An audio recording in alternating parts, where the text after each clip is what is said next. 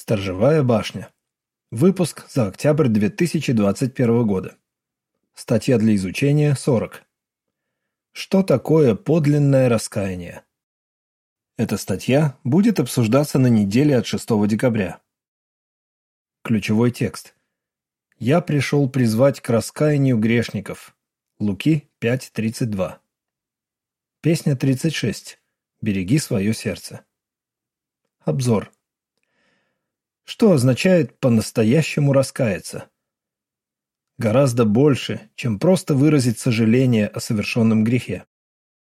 Понять это нам помогут примеры царей Ахава и Манассии, а также притчи Иисуса о блудном сыне.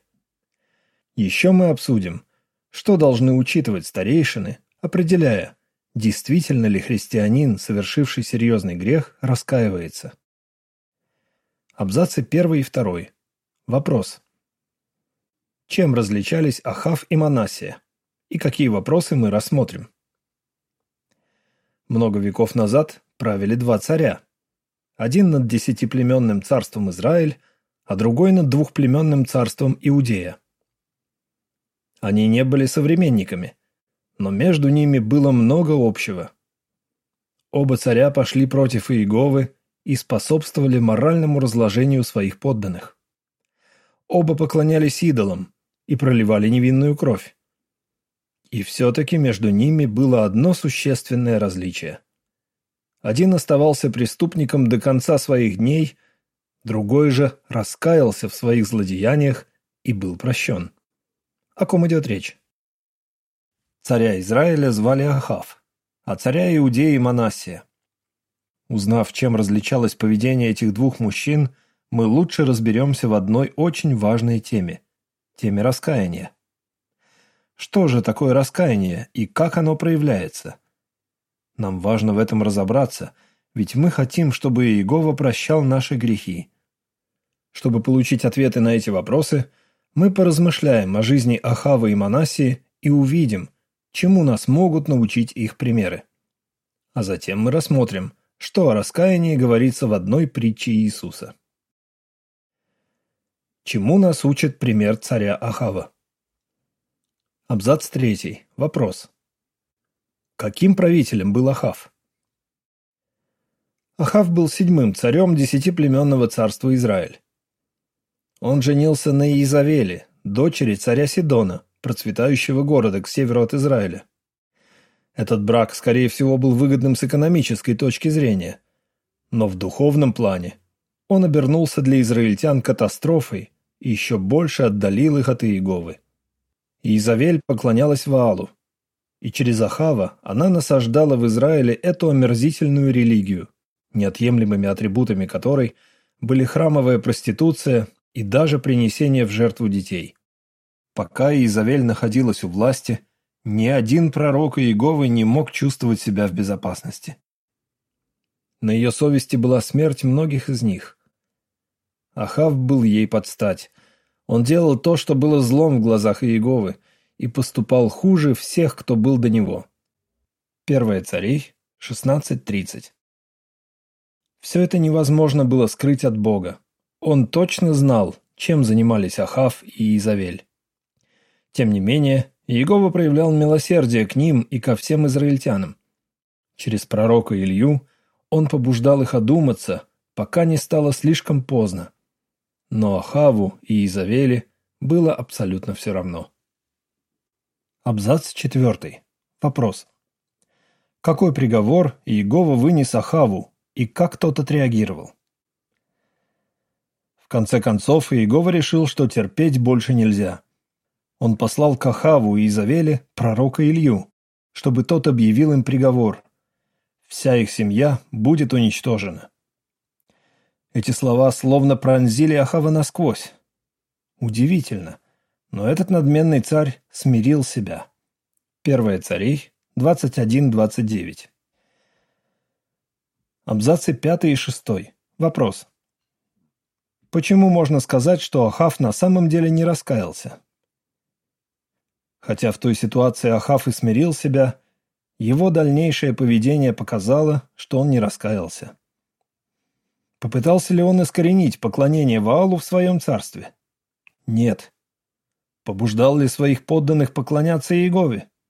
Снова нет. Тому, что Ахав не раскаялся, есть и другие подтверждения. Какое-то время спустя Ахав попросил иудейского царя Иосафата о помощи в войне против Сирии. Иосафат был верным Богу царем, поэтому, прежде чем идти в сражение, предложил посоветоваться с пророком Иеговы. Ахаву эта идея не понравилась, и он сказал: «Есть еще один человек, через которого можно спросить Иегову, но я ненавижу его, потому что он никогда не пророчествует обо мне хорошее, только плохое». Первое Царей, двадцать два, восемь. Тем не менее, цари позвали пророка Михея. И, разумеется, то, что он сказал, не предвещало Ахаву ничего хорошего.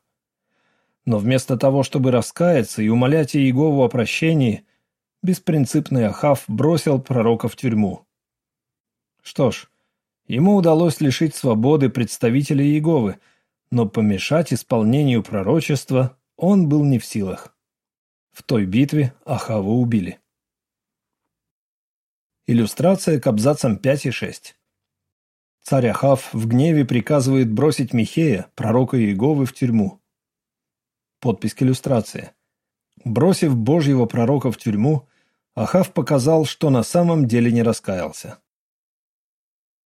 Абзац семь. Вопрос. Как Иегова отозвался об Ахаве после его смерти? После смерти Ахава стало ясно, что Иегова думал о нем. Когда Иосафат благополучно вернулся домой, Иегова послал к нему пророка Иуя, чтобы осудить его за союз с Ахавом. Пророк сказал: «Разве следует помогать беззаконникам и любить ненавидящих Иегову?» Вторая Летопись, девятнадцать, стихи один и два.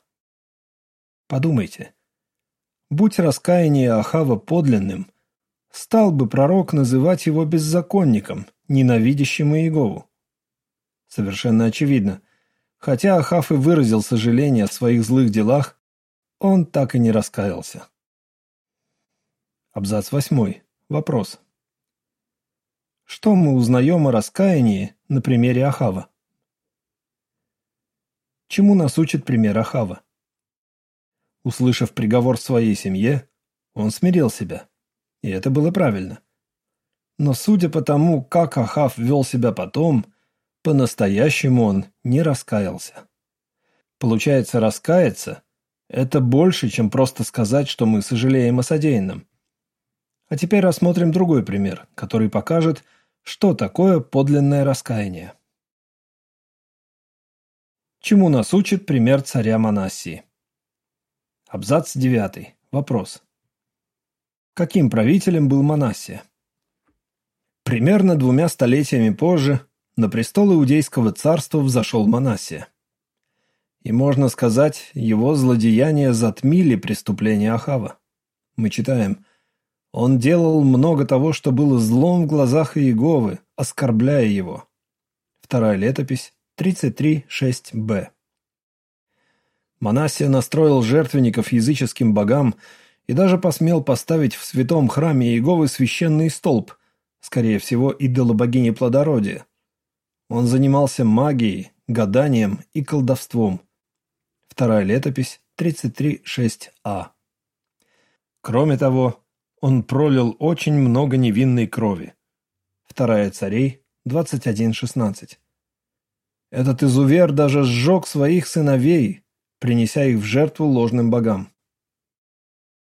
Абзац десятый. Вопрос. Как Иегова наказал Манассию и как тот отреагировал? Иегова неоднократно посылал к Манассии пророков, чтобы предостеречь его. Но тот, как и Ахав, упрямо отказывался их слушать. В конце концов, Иегова привел к ним в Иудею военачальников ассирийского царя, и те вытащили Манассию крюками, заковали его в двойные медные кандалы и отвели в Вавилон. И вот, вдали от родины, в тюрьме, Манассия крепко задумался о своей жизни. Он глубоко смирился перед Богом своих предков. Но этим он не ограничился. Манассия стал умолять своего Бога Иегову о милости. То есть он молился, и, судя по всему, неоднократно. Этот некогда ужасный человек стал меняться. Он стал относиться к Иегове как к своему Богу и захотел развить с ним близкие отношения. Вторая летопись, тридцать три, стихи одиннадцать и двенадцать. Абзац одиннадцатый. Вопрос. Как слова из второй летописи тридцать три, стихов пятнадцать и шестнадцать, показывают, что Манассия по-настоящему раскаялся? Иегова ответил Манассии, ведь по его молитвам было видно, что он стал другим человеком. В ответ на проникновенную мольбу Манассии Иегова вернул ему престол. То, как Манассия распорядился своей дальнейшей жизнью, показало, что он по-настоящему раскаивается. И это проявилось не только в словах, как в случае с Ахавом. Манассия стал вести себя иначе.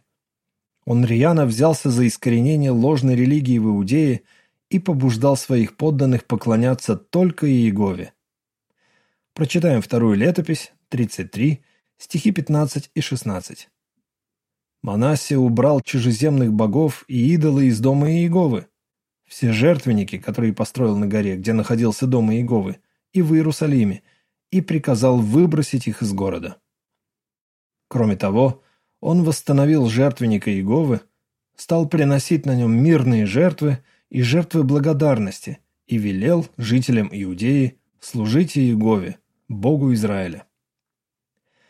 Безусловно, это требовало мужества и веры, ведь за предыдущие десятилетия Манассия насаждал среди своих родственников, придворных и других иудеев совершенно иные порядки.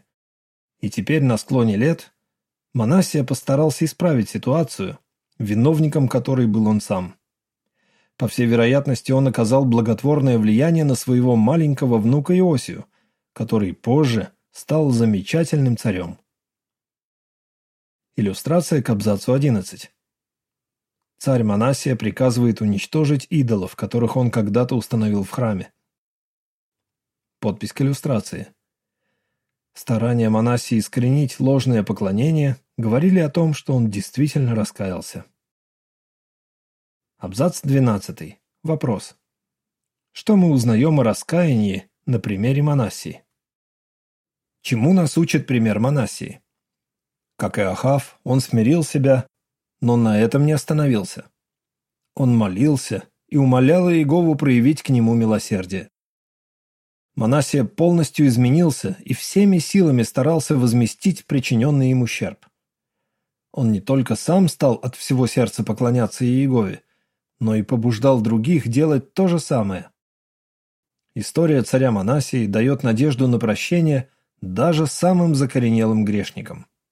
Она ясно показывает, что Бог Иегова добр и готов прощать. Псалом восемьдесят шесть, пять. Если человек искренне раскаивается, Иегова его обязательно простит.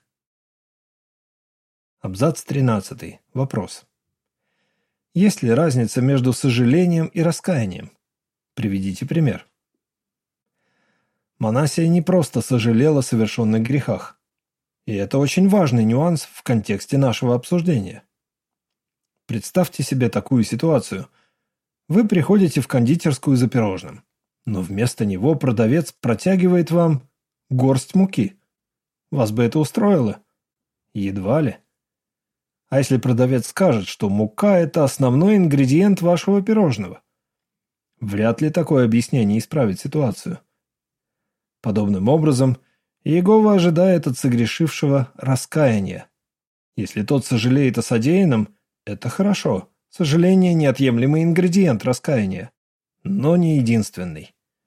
О других составляющих подлинного раскаяния мы узнаем из одной притчи, которую рассказал Иисус. Признаки подлинного раскаяния.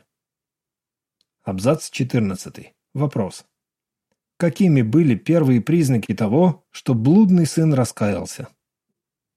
В Луки, пятнадцатой главе, с одиннадцатого по тридцать второй стих, записана трогающая до слез история о блудном сыне. Своенравный юноша решил, что больше не хочет жить по правилам отца. Он ушел из дома, отправился в далекую страну и пустился во все тяжкие. Когда же для него наступили трудные времена, он крепко задумался о своей жизни. Наконец-то он осознал, насколько лучше ему жилось в отцовском доме. По словам Иисуса, этот юноша опомнился. Он решил вернуться домой и просить у отца прощения. Тот момент, когда он осознал глубину своего падения, стал своего рода отправной точкой. Но что дальше? Ему требовалось что-то предпринять. Абзац пятнадцатый. Вопрос. Как юноша из притчи Иисуса показал, что по-настоящему раскаивается? То, что юноша искренне раскаивался, стало видно по его делам. Он проделал долгий путь домой. Увидев отца, он сказал: «Я согрешил против неба и против тебя. Я больше не достоин называться твоим сыном». Луки пятнадцать, двадцать один. Такое откровенное признание говорило о том, что он хотел восстановить дружбу с Иеговой. А еще он понимал, что сильно ранил чувства своего отца. И чтобы вновь ощутить его любовь, он был готов на что угодно, даже стать его наемным работником. Эта притча не просто пронзительная история. Заложенными в ней принципами должны руководствоваться старейшины, когда они определяют, действительно ли христианин, совершивший серьезный грех, раскаивается. Иллюстрация к абзацам четырнадцать и пятнадцать. Блудный сын, утомленный дорогой, рад увидеть вдалеке родной дом. Подпись к иллюстрации. Опомнившись, блудный сын проделал долгий путь домой. Абзац шестнадцатый. Вопрос. Почему старейшинам не всегда легко определить, действительно ли человек раскаивается? Определить, по-настоящему ли согрешивший раскаивается, задача не из простых. Ведь старейшины не могут знать, что у него в сердце. Основываясь на видимых доказательствах, они должны выяснить, стал ли человек питать отвращение к содеянному. Но бывает, христианин грешил настолько возмутительно, что у старейшин будут все основания сомневаться в искренности его раскаяния. Абзац семнадцатый. Вопрос А. Какой пример показывает, что печальный вид согрешившего не всегда говорит об искренности раскаяния? Вопрос Б.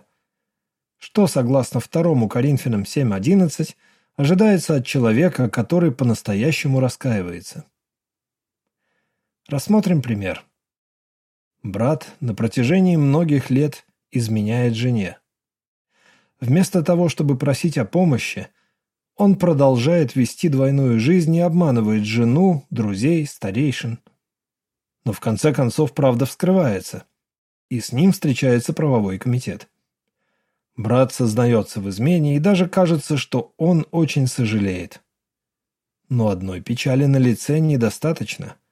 Ведь речь идет не о единичном проступке, совершенном по глупости, а о порочном образе жизни, который он вел годами. Признание согрешившего не было добровольным. Его уличили. Старейшинам нужно увидеть доказательства, что человек по-настоящему стал питать отвращение к греху, а также изменил свое мышление и поведение. Прочитаем второе Коринфянам семь одиннадцать. «Смотрите, какие плоды принесла ваша угодная Богу печаль! Какое усердие!